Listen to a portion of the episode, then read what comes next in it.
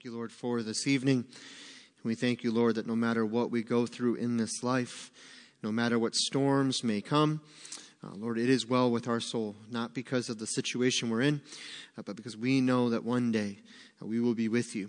And no matter what takes place in this life, that our salvation is secure and guaranteed in the person and work of Jesus Christ. And so thank you for that constant hope, reminder, and encouragement that we have in you. And we pray, Father, you just help us to keep our eyes on you this evening and in the week ahead.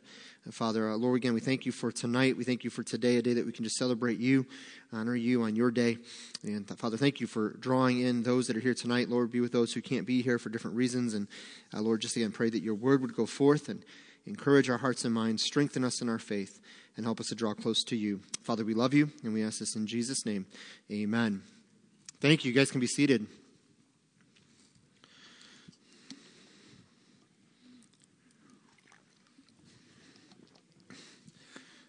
Hand off the baby. All right. Well, tonight we are in uh, our fourth week, fifth week, fifth week, really. Wow, that was a lot harder to say out loud. Um, but uh, we are in our fourth commandment, if you will. And so if you want to go ahead and open your Bibles, um, we're going to be in 1 Timothy chapter 4. Uh, we'll get there here in a little bit. 1 Timothy chapter 4. And so we'll go there in just a few moments here. But this evening, uh, again, as we're continuing through this study on the Ten Commandments of Progressive Christianity, uh, talking about uh, how we see these things, how we view these things, and how we can be guarded against this teaching. And so, uh, real quick review. We've covered uh, the first three. Uh, those three, again, are Jesus is a model for living more than an object of worship. We talked about really how that sets off the whole rest of the commandments, if you will, or statement of faith in a very negative light. Uh, we agree that Jesus is a model that we should look to model our lives after. However, he is by far the object of our worship. Um, he is the object of our faith. He is the object of our salvation. And so we cannot do anything but worship him. Uh, the second commandment that we have Affirming people's potential is more important than reminding them of their brokenness. And again, we talked about this. Do we just constantly beat people up with sin and all of that? No, but we need to recognize that sin is real and there's a consequence for sin. And that's the beauty of salvation. And number three, uh, the work of reconciliation should be valued over making judgments. And we talked about how you cannot have reconciliation without identifying sin and something that happened. It can't have restoration without acknowledging that something wrong took place. And so we need to make judgments and discernments on that as well. So, our fourth commandment, diving right in. Uh, gracious behavior is more important than right belief. Gracious behavior is more important than right belief. Now, right away, we see another similarity uh, to really the first commandment. And again, the first commandment Jesus is a model for living more than an object of worship. And what they're doing is they're seemingly pitting two things against each other. Now, again, we said this the first week. Somebody in this field or in this way of thinking would say, I'm not saying Jesus is not an object of worship. I'm merely saying more important than that practically is to model our lives after Christ. And so a similar argument they would make here. I'm not saying that right belief is bad. I'm saying practically in this life, gracious behavior is more important. But as we found in the first commandment, we'll see in the fourth commandment that they can say that, but practically according to their own authors and speakers. Again, uh, Philip Gulley would be the one that we're kind of critiquing his work. He would be pro liberal Christianity or for progressive Christianity. Richard Rohr would be pro liberal Christianity. Um, and again, when we look at that, we're actually going to find out they really are pitting two things against each other. It's not one is just more important in this life than the other. It's saying one is actually wrong, to be discouraged, to kind of be pushed aside because it's more important for this to be true in our lives. So again, gracious behavior is more important than right belief. We've heard this many different ways. It can be phrased a lot of ways. Um, and again, as I said last week and maybe even the week before, when you start really diving into this and you start listening to what people are saying, you're going to see and hear this teaching in some way, shape, or form, whether really small or really prevalent in a lot of places. Um, and even now, you're seeing there's different commercials. Um, I, I, just saw one again that was talking about, you know, Jesus was a refugee and Jesus was a this and Jesus is that. So this is how we should treat people. Again, gracious behavior is what Jesus would want. Remember last week we said, even Andy Stanley said, Jesus didn't start with theology. He started with the people right in front of him. What is Andy Stanley saying? Gracious behavior, loving people is more important than right belief. Now, again, let's notice the common ground we can have with this statement. There is common ground here that we can have with this statement. So, what's the common ground that we can have with the statement, gracious behavior is more important than right belief? Is there anything in that statement? We can disagree with the statement as a whole, but is there anything in there that we would say, you know what, I do agree that this or this is important? Okay, we should always have grace, gracious behavior, right? We should be gracious to one another. And we should have right belief, right? So we agree that gracious behavior should be a hallmark of the church. Why is it that gracious behavior should be a hallmark of the local church? Okay, because God commanded to, to speak the truth in love, right? Which is basically a form of grace, right? God showed us grace. What is Paul's encouragement to us to forgive one another?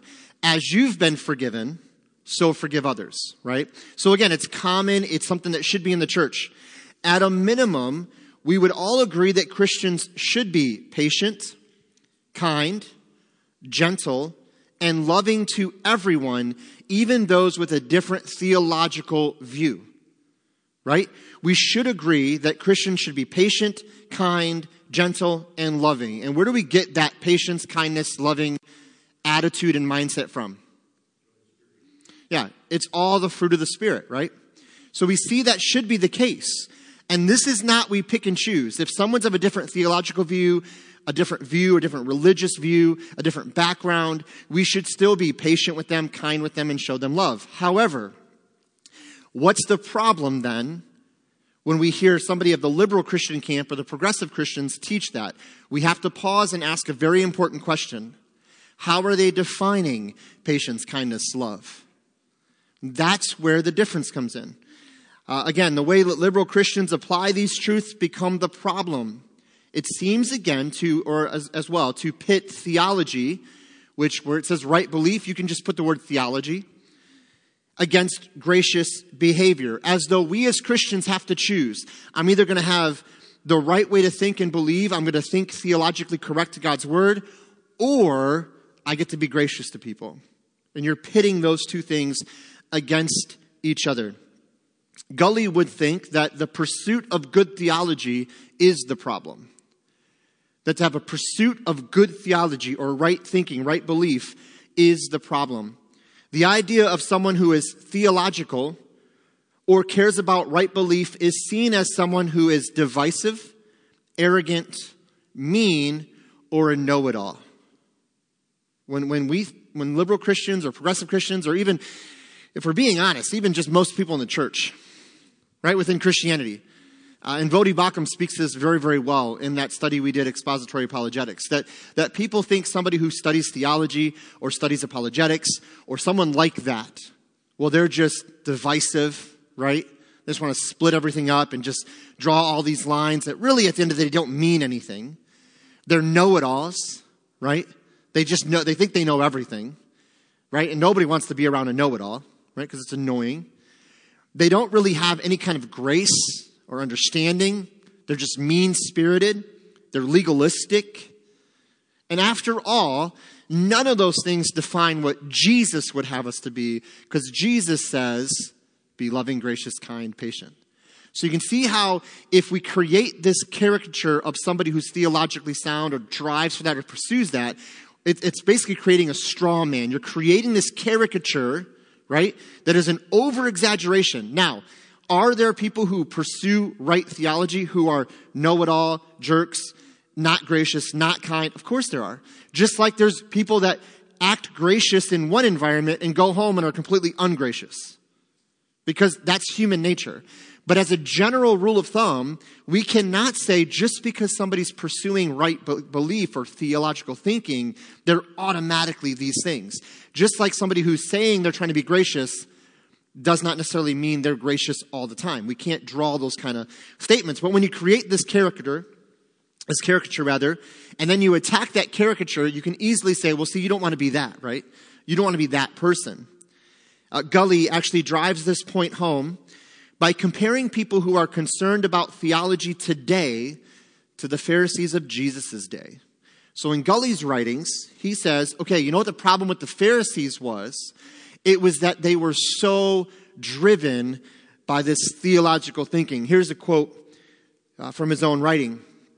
The problem with the Pharisees, Gulley suggests, is their quote, fixation on orthodoxy and their misguided quest for theological purity fixation on orthodoxy. Now, here's a problem with that statement. Remember, Gulley and Rohr both try to sell you on progressive Christianity by telling you that this is really what the church has believed from the very beginning. Remember, we talked about that in the first week. That when you read these guys, they'll say things like basic elements of Christianity. What if the church was really Christian? Remember, that was one of the titles of one of their works getting back to the basics of Christianity. So what is that meant to make us do? Oh, well, this is what the church has really believed from the beginning, but along the way we got it messed up. We got off course. So they try to draw us back to this basics of belief. But here Gulley says the problem with the Pharisees is they were too fixated on orthodoxy. Well, now we've created kind of an irony here, right? Kind of a contradiction. He tells us in one breath, this is really what the church believed early on. This is really what Jesus taught. And then the very next breath, he says, but don't fixate on orthodoxy. What's orthodoxy, by the way? What does that word mean? I don't need the exact definition, but just tell me in your mind, when you hear the word orthodoxy, what do you, what do you think of? How would you describe that term? Something is orthodox. Go ahead, Keith. Are you shooting the gun at me? What is this? I don't know. He, he did it before and I wasn't going to acknowledge it, but it looked like the girls were giving you a hard time about that too. And I was like, I, he, he's getting enough of it from them. I won't add on to it. So go ahead. Okay, the original way of doing something. I like that. How else would you kind of explain orthodoxy or orthodox? Sandra.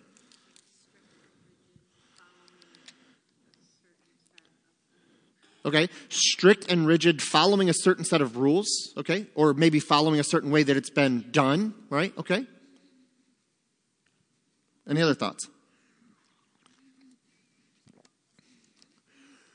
So, if you guys remember from Wednesday night, and I almost was going to do this, but I probably, well, I won't do it. But we, we taught on Wednesday night, we talked about the structure of our English Bible, and I gave you guys some numbers. When you get to the New Testament, somebody that's been in there, how many letters are there in the New Testament? Letters, letters like, I mean, uh, epistles. Yeah, how many epistles are letters? I mean, letters like as far as epistles. Okay, 21. Josiah was raising his hand. I'm sorry, you kind of spoke over you, bud. I apologize. You're going to say what? Oh, I'm glad they talked over you then. Um, because that's not accurate. Um, 21 epistles in the New Testament. And we said this on Wednesday night. If you had to summarize all 21 letters or epistles, you could break it down to two things orthodoxy and orthopraxy. Okay? Orthodoxy, if you had to really summarize it, is what do we believe? Or you could say it as we believe as best as we can what the early church believed. So, what did the early church believe and what were they taught? To believe about God, salvation, Jesus, the Holy Spirit, um, gracious living, right? How do we act? How do we treat each other? Those kind of things. So we learn all of that from the New Testament, okay? With obviously the Old Testament involved, but primarily those letters are teaching us what to believe about these things. But those letters also teach you how to apply those things. So when I gain the knowledge of these teachings, that's orthodoxy. I'm learning what the church has held to traditionally, not traditions, but traditional belief held by the early church all the way moving forward based on the Word of God. Orthopraxy is the application of those things. I'm going to go live this out now, and I'm going to live out what I believe. So here, when, when Gulley says, don't fixate on orthodoxy, but let me tell you what the basics of the faith are, and that's what we really need to believe, he's contradicting himself. Because to tell me this is really what the church has believed all along, and so therefore you should believe it, but then to tell me don't fixate on orthodoxy, he's basically giving us a reason to not take what he's saying and apply it. So again, progressive Christianity, liberal Christianity, it's a world of contradiction, a world of irony, and we even said this before last week. The only sin, greatest, the greatest sin, I should say, in progressive Christianity is to make judgments and to judge and condemn unless you're somebody in progressive Christianity judging someone for judging. Then you're okay. Again, it's just, it's just irony. Now, the writing that I've been referring to by a man named Michael Kruger, he says this in regards to this comparison that Gulley makes. And I think, yeah, that's right. He says this leaving aside the ungracious nature of this comparison, because Gulley compared those that pursue theology to who? the Pharisees. So Kruger says, laying aside the ungracious nature of this comparison, so what is he doing? He's calling his irony here. He's calling this contradiction. You say be gracious, but you just made an ungracious comparison to us. He can, we can simply observe how historically inaccurate it is. Gulley's comment is not only ungracious, it's actually inaccurate. So, what was the Pharisees' issue? Tell me what, what was the. Now, again, we're speaking broadly. There were some good Pharisees. Nicodemus, I believe, was a man that pursued the things of God, right, and wanted to really understand who Christ was. But what were the Pharisees' problem? What was their, their problem in Jesus' day? Avi.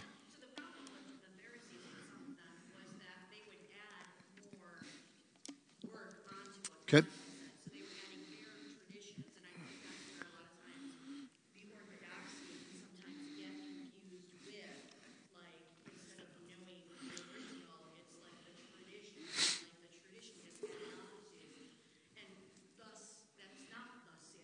Right.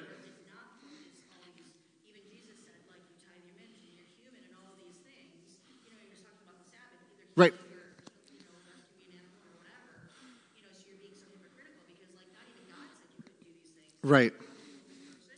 So that's where, like, they, and then that's what this guy, these Gulley, whoever is saying commandment number four, right. is trying to say that we're like that just by knowing who God is, and that's not even right.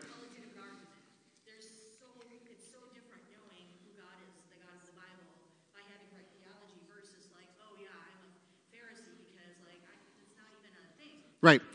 And that's where, yep, and the Pharisees we would call legalists because they created man made traditions and then said you have to do these things to be godly or to be, um, we would say Christian today if we did it that way. It would be a good Christian. So they blurred the line between traditional teachings of who God is and what God commands and man made traditions, which again, we would say the Pharisees then were legalist because they created these things and then added them to the backs of those that wanted to believe. Absolutely. Julie.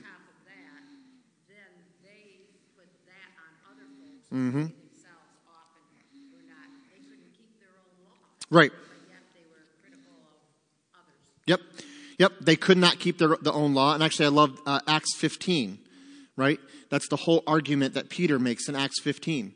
You guys want to make these Gentiles conform to the law, but we can't keep the law, and our fathers couldn't keep the law, right? So even in the church, you see rumblings of that, right? Avi?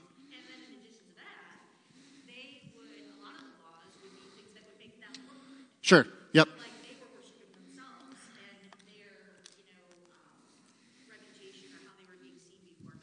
Mm-hmm. Right. no, absolutely. Exactly. Yep. And what did Jesus say? You're, you're whitewashed tombs, right? You look great on the outside, but inside full of dead bones, right? Absolutely. So that's, that's as easy as you just did that. I don't know why Gulley, Rohr, others can't make that distinction. Because again, the problem with the Pharisees were not that they were striving for, as Gulley would say it, theological purity, right? Or being fixated on, fixated on orthodoxy. It was legalism, which is emphasizing man-made, man-made laws equal to God's, and hypocrisy, saying one thing and doing another. Those were the two problems with the Pharisees. And that's what Jesus corrected them on constantly. Constantly, Jesus called out their legalism and their hypocrisy. Nowhere did Jesus say, you know, the problem with you guys is, is you're just trying to learn the law too much. You're just studying the scriptures too much. You're trying to strive for correct theological thinking too much. Kruger continues, it wasn't that they cared too much about good theology, but that they cared too little. It wasn't that the Pharisees cared too much about good theology, but that they cared too little. So, is behavior more important than theology? Again, the problem is that it pits these two things as mutually exclusive, but that is not true and never actually taught in Scripture. Any determination about a behavior being right or wrong, like judging, like we talked about last week, is a theological declaration. You are expressing what you believe. This fourth commandment is a statement about what is right belief. They're teaching you in their fourth commandment how you should believe about gracious behavior. That's a belief. That's a, that's a way of thinking. And so again, you see the contradiction. The apostle Paul writes an encouragement to Timothy that shows us the connection between behavior and theology. So you've already been in 1 Timothy. Let's look at chapter 4. So 1 Timothy chapter 4 and verse 11.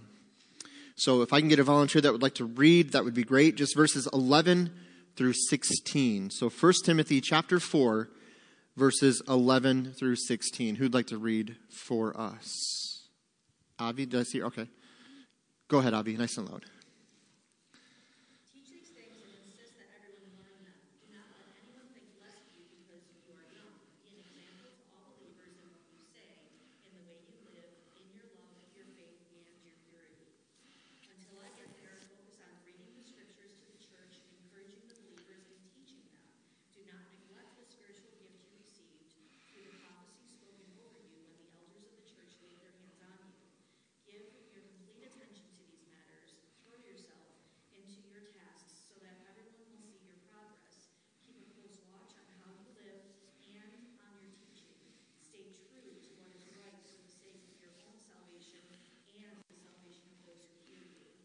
Okay, so what do we see Paul clearly teaching Timothy, which again, Timothy being a pastor of a church, most likely the church at Ephesus, as he's supposed to communicate to believers, what is Paul teaching Timothy here? What's more important, right behavior or right thinking, right belief theology? What's more important?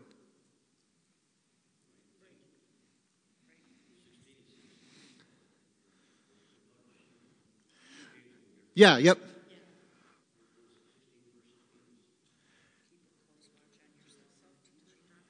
Yeah, keep a close eye on yourself and the doctrine or the teaching. Right? Okay? So so is Paul telling us that right theology is more important than right behavior? Paul is saying neither are more important. The point Paul's making is you cannot have right theology and not have right behavior. And if you think you have right behavior but wrong theology, you don't have right behavior. He's saying you can't say one's more important than the other. They both are critical and needed and vital. That's why I love the way Paul writes this. And actually, Jeff nailed it. That verse 16, take heed unto thyself. What does that mean to take heed unto myself? How am I living? How am I doing? What am I doing? How am I speaking? And unto the teaching, the doctrine. Doctrine just means teaching. So what does that mean? Teach these things and model these things. That's why I love and being in youth ministry for a long time. Verse 12. 1 Timothy 4:12 got tons of quotes, right? At youth camp and different things. Let no man, again, the King James, let no man despise thy youth, but be an example. Be an example to the believers in all these things. So, yes, have gracious, right behavior. Be an example, right? Show that this Christ like life that you desire to live is real and practical. Be an example. And I love that because I love that he says, let no man despise thy youth. Most likely Paul was, or Timothy was in a church of older believers. And most likely it's believed that they were kind of looking down on him because he was a younger pastor. Now, so many people have tried to say different ages to Timothy. Some say, oh, he was like 16. I don't believe, I mean, most people would say he's probably in his young to mid 20s here. Okay, not so much a teenager, but a young man in the eyes of the church. Which again is kind of hilarious when I think about when I was voted on to be pastor quite a few people said I was too young and I was 30. So I, I don't know. Maybe it's just how I read it. But when you think about that, it's not one or the other, it's both. Again, Paul encourages Timothy to be an example in his behavior and to give attendance to the word and to doctrine, which is merely teaching. And through his example, he will grow in his understanding of salvation, his own, and what also will happen. Others will come to salvation. That as he understands and he grows in the word, he grows in these things, right? And Paul says often, um, 2 Timothy uh, chapter 3. 2 Timothy chapter 3, he says this in verse 14. But continue thou in the things which thou hast learned and has been assured of, knowing of whom thou hast learned them. So what is he saying? He talks down verse uh, 16. All scripture. So he's saying, you've been taught in the scripture. You've understood the scripture. So you need to continue in these things. Continue in the teachings that you've received. And that will lead to right behavior. So, do we get more gracious by prioritizing behavior. Gulley claims that Jesus, this is a quote, Gulley claims that Jesus knew that ungracious behavior often had its roots in a misguided quest for theological purity. Simply put, good theology does not produce gracious behavior. Gulley argues we get more gracious behavior by focusing on their behavior. But is that true? Here, Kruger points out that Gulley has come full circle to his first commandment that Christianity is more about morality or moralism than it is about worshiping Jesus, which basically means God merely wants us to be nice, kind, and good. And this is the foundation of progressive Christianity. It's not good theology. It's not studying the word. It's not driving to understand what God's word says. It's just be nice. Just be kind. Just be gracious. And again, full circle. These are really, these Ten Commandments are basically saying the same basic thing. It's about how you act human to human. Remember, we said this last week. They're more concerned about human to human reactions and interactions than human to God interaction.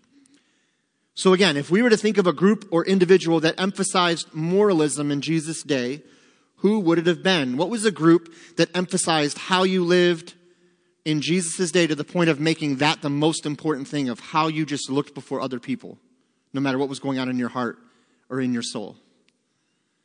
It'd be the Pharisees. So, do you see again this group that Gulley criticizes for their ungracious behavior and yet desires to follow in their footsteps? The Pharisees cared more about checking the box and looking the part as they defined that moral behavior. Jesus never taught moralism. Jesus never taught just be moral, just be good. And in fact, Jesus taught us quite the opposite. Jesus never taught a religion of, quote, just be nice. Voddie Baucham says it that the 11th commandment is, thou shalt be nice. And he says the problem today is too many Christians are following that commandment at the cost of the other 10. Well, I can't say that because that's not very nice. He said, and this is going back a few years. This is right after the Supreme Court passed the, the they amended whatever that people, you know, same sex marriage and stuff like that. And he went on his social media and he just put a post out there, just quoting scripture.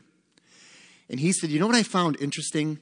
More Christians were mad at me, not because they necessarily disagreed, but because I wasn't being very kind. That it wasn't kind. And he said, that just blew him away. He said, they're more concerned with seeming unkind than they were concerned with calling out blatant sin. And that's where he said, That's where I've been reaffirmed the 11th commandment Thou shalt be nice. Now, are we jerks to be jerks? Are we offensive to be offensive? No. But if we quote scripture, speak truth in love, and someone gets offended, so be it. We can still speak truth in love. Avi, did I, you have a hand raised?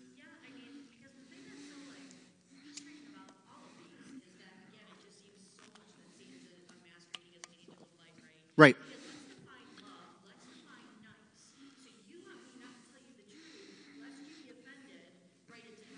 Right. Yep.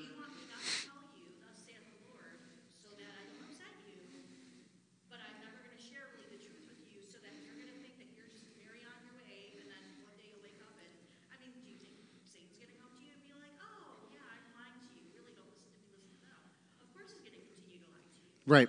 Yep. And so, like, it's not loving, it's not kind, it's not gracious to not the truth. Mm-hmm. Something that's just like, but we're the ones that are being kind and gracious by telling the truth. Right. You like the truth. I mean, it's like you don't like when the doctor says you have cancer. Right. It's not fun to hear that.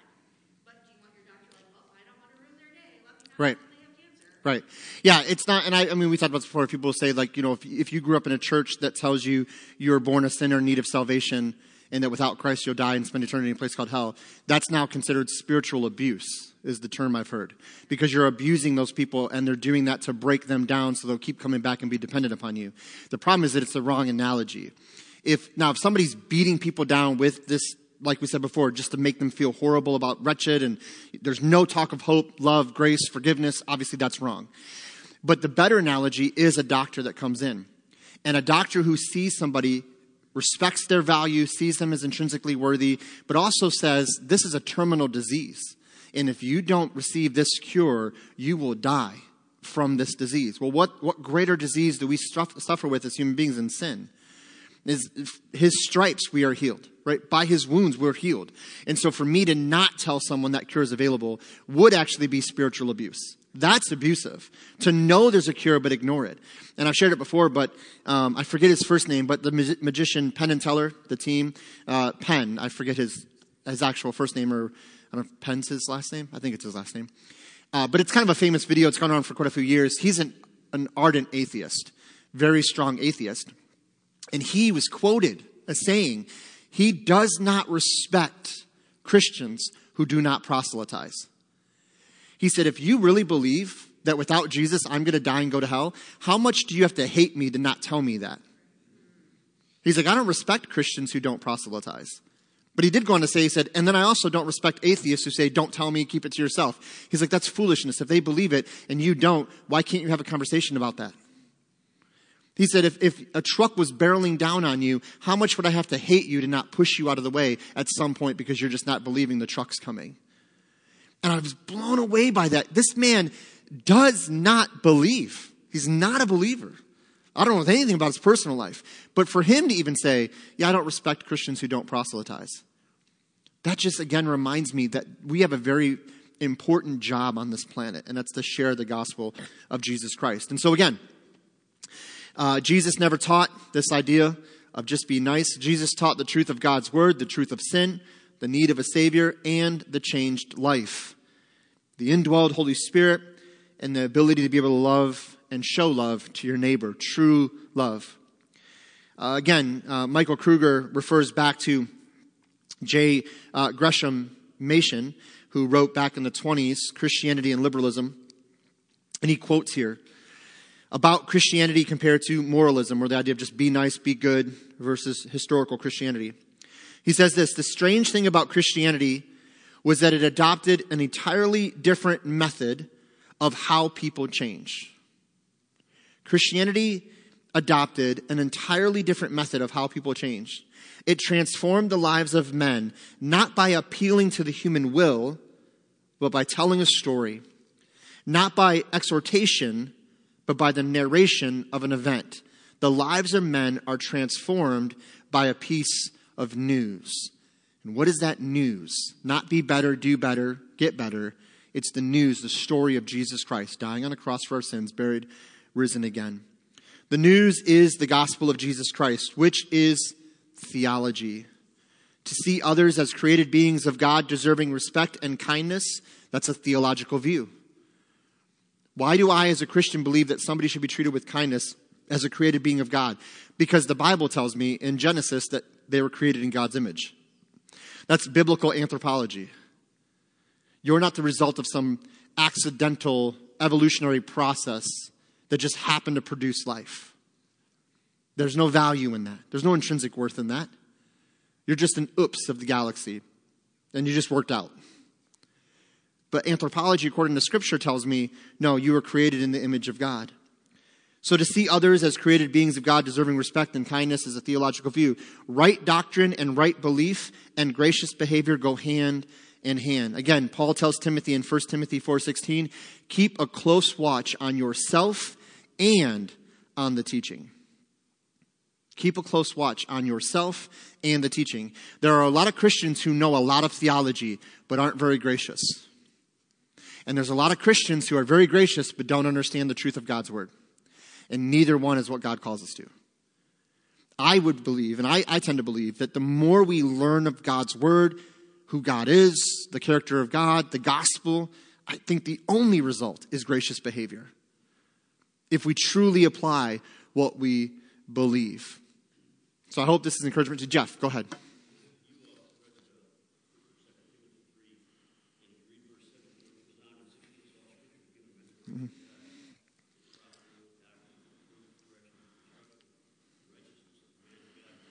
Mm-hmm. Yep. Yep. So the more I study God's word, what's that going to lead to in my life? Good works, which, by the way, we were called and created for. We were, that was ordained that we would be in these good works. And so absolutely, it's, it's interconnected. I can't sit in, and I've said this before too, we can't sit in a study or a den and study God's word for 12 hours a day and never take what we're learning and go out and apply it in the community, in the society that we're in, and in the churches that we're in, and serving and loving each other and those kind of things. But equally so, I can't go out and just keep trying to live graciously and ignore the thing that's going to teach me how to live graciously according to God's economy. We have to be careful there. Again, nothing wrong with being kind, loving, and gracious. We should. But it doesn't it's not at the cost of right belief or right theology. Uh, so again, just pray this is encouragement to you. Uh, but keep your ears open, your eyes open. I'm telling you, guys, it's everywhere. It, it's everywhere in Christianity. Um, and every time I turn around, I hear another video or see another speaker or someone else basically hinting at these things. And again, it's, it's concerning because what it slowly does is it erodes the confidence in God's word. It erodes the confidence. And that's why I'm so, people are like, why do you get so worked up about creation and the Bible, you know, Genesis, six day creation being literal? Because if you can disregard that, and you can get rid of that, you've started slowly to erode the confidence in God's word as a whole. And now you can pick and choose. If you can pick and choose, then what foundation do we really have? We're left with just what we think, what we feel, what culture says is okay. So again, it's out there. This is a prominent teaching. So let's be guarded against it and encourage people to get into God's word for themselves. I find also, if we just study the word, we just read the book. Like if you were to read this cover to cover, you would not come out with what so many Christians think this book teaches. But it's just like the Reformation or right before the Reformation. There were so many believers that believed but didn't have access to this book. And once they started reading this book, their eyes were open to the truth. It's the same way today. I mean, just think about the number of churches in our country that you come in. I'm not opposed to this, by the way, as far as you'll understand what I'm going to say, but they'll come in, they'll sit down, no Bible, no, no device, no app, no nothing. And the verses will come on the screen and they go, oh, okay, that's what the Bible says. And then they go home, and the next time they see anything scripture is when it's on the screen next week. Now, is there something wrong with putting Bibles verses up on the screen? No. I mean, I've done it before, and I used to do it with different PowerPoints and stuff. But to be honest, I got to a point where I was like, you know what? I would much rather somebody look down at their copy of God's Word than look up at the screen and, oh, that's what the Bible says. And again, I'm not saying it's wrong. For me personally, I just, there's so much more value in that. I love watching people, especially newer Christians, kind of fumble with Scripture. And I hope people don't get embarrassed by that because they never should. But they'll go, oh, wait, what did he say? Where's that? Oh, it's back here. Okay. I love that because I want to be familiar with Scripture. Now we can just go, mm, scroll, you know, type it in, whatever. Okay, so whatever. We had the same thing basically earlier in, in Christianity with the little tab Bibles. It's the same thing, right? You just cheat that way. But, but when you think about that, like, I love that. Why? Because the only defense against this kind of teaching is this book. What does Paul say Timothy? Timothy, right teaching. Give adherence to the word. And this will keep you straight and narrow. This will give your mind wisdom and guidance. And so, again, it's not what I say because I'm flawed. I'm a sinful, flawed human being. I make mistakes. This book is inerrant, it's perfect. I heard one guy say recently who was the pastor of a megachurch that ended up falling backwards and then walking away and now is an atheist who's some kind of a psychedelic drug expert. It's not an exaggeration. That's how he describes himself. Pastor of a church of 8,000. He pastored a church of 8,000 and was confronted with the issue of homosexuality, could not align himself with Scripture and said, Nope, nope, I can't do it. I need to accept and love everybody. Soon as he put that out publicly, the church began to kind of get divided over that. People were like, Whoa, I don't know if I believe that. People left the church, lost a bunch of money. He ends up leaving the faith. And he said something that just really struck me. He said, You know, he said, the, the Christianity that he was referring to, specifically evangelicalism.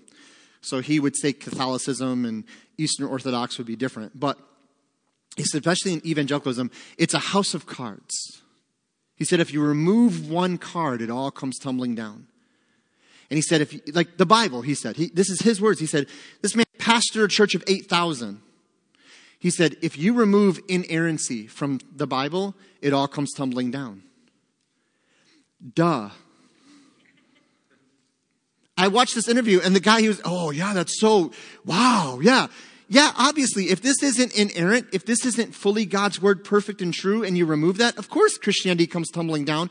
This is what it's built on. And again, it's just this mindset is out there. And I think the part that scared me the most or concerned me the most was that this man, up until about four years ago, was actively pastoring. Now, I'm not saying pastors don't make mistakes. I make mistakes. I'm not saying that. I'm not saying that this man can't repent and turn from his sin and trust in Christ and be restored if he knows Christ. Maybe he's just backslidden. I don't know his heart. But it, it just concerns me that somebody can pastor a large church and preach every he actually said he's like i started picking and choosing what i could actually preach because i was starting to not believe most of any of it but he preached every week he said i was going back and preaching old sermons because i couldn't write new ones because i didn't believe it anymore and to me, that's so concerning. Number one, I would hate that somebody would be in that position and could not just go to a board or a leader and say, listen, man, I need to take a break. I'm struggling with this. I don't know if I believe this stuff anymore. But he just kept preaching. Why? Because at that point, it's a corporation. 8,000? This is a business now. You just got to get there and do it. That's part of the concern I have is that, man, I feel bad that this individual was put in that position where he felt like he couldn't even say anything. But the second part of this is if he did it willingly and kept preaching, and then we wonder why this teaching's out there. Because people believe it and keep propagating it, keep putting it out there. And again, it feels good to our flesh, itching ears and all that. So again, how do we defend against this? Knowing the word. Doesn't mean we can't disagree with people on other issues and doctrinal issues and all that. We have minor disagreements with other believers. That's fine. But when it comes to these core teachings, we have to be in agreement. So, but let's, uh, I, I, could go all night. I apologize for that. I just started realizing, wow, that was like a 10 minute little rant. So I apologize. But Amen. Hallelujah. Praise the Lord, somebody. Okay, let's uh we'll pray and let you guys be dismissed.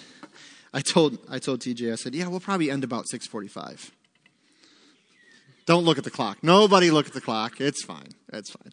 No. All right, well, let's pray and we'll let you guys be dismissed. Father, we thank you for this evening. Lord, we thank you for your word that is the light unto our path and the lamp unto our feet. Lord, it guides us and directs us, Lord. Thank you, Lord, for your grace. It is the reminder that we can be gracious one to another, Lord, and we all need grace. And Lord, I, I pray that that everyone listening to this message tonight, Lord, those here, those listening online, would know that in no way am I claiming to be perfect. But Lord, I'm so thankful for your grace that forgives and restores and renews. And so I do think of these individuals in churches all over our country, Lord, pastors and leaders that maybe, Lord, are, are, genuinely saved, genuinely followers of Christ, but have questions and concerns and doubts. And it's tough, Lord, in the world we're in right now to, to kind of wade through some of these murky and, and muddy waters. And so I pray for those individuals that you would just give them wisdom and guidance from your word, help them to be affirmed in those beliefs that they hold to that maybe the culture, even church culture, is saying they shouldn't. Help them to know, to stay the course, to finish the race and Lord, I do pray for those individuals that are currently pastoring and teaching, Lord, that are contrary to your word, that are not believers. And Lord, I always, or I should say for a long time, I would struggle about why are those pastors allowed to continue? Why are those churches continuing to grow and thrive? And, and I love what was said recently, Lord, that those things happen because the word of God is true. And it's evidence of the wheat and the tares, that they all grow up together. And at the end, Lord, you know who's of your fold and who's not. And so, Lord, thank you for being a God over all of that because, Lord, to be honest, I'm so thankful it's not me that I have to wade through those things and make those judgments and those discernments. As the Lord, for us as a church, I pray that you'd keep us grounded in your word. I pray to keep our hearts and minds fixed on you. I pray to help us to study, to know the word, to not see theology as a bad word, but a very good and fruitful endeavor. And Lord, for those listening tonight, Lord, that have studied theology and, and studied the word and, and know a great deal, I pray that it would not be at the cost of gracious living, but that we would put that into action. Lord, help us uh, to not fall into that stereotype. Uh, so often, Lord, stereotypes happen because there's some truth in them that there are people who study theology and are really kind of know it alls and kind of arrogant and cocky and, and all of that, Lord. I pray that wouldn't be the testimony of anyone here tonight, Lord, but that we would study your word, that we might even be more aware of your grace, humbled, as Peter says, under your mighty hand.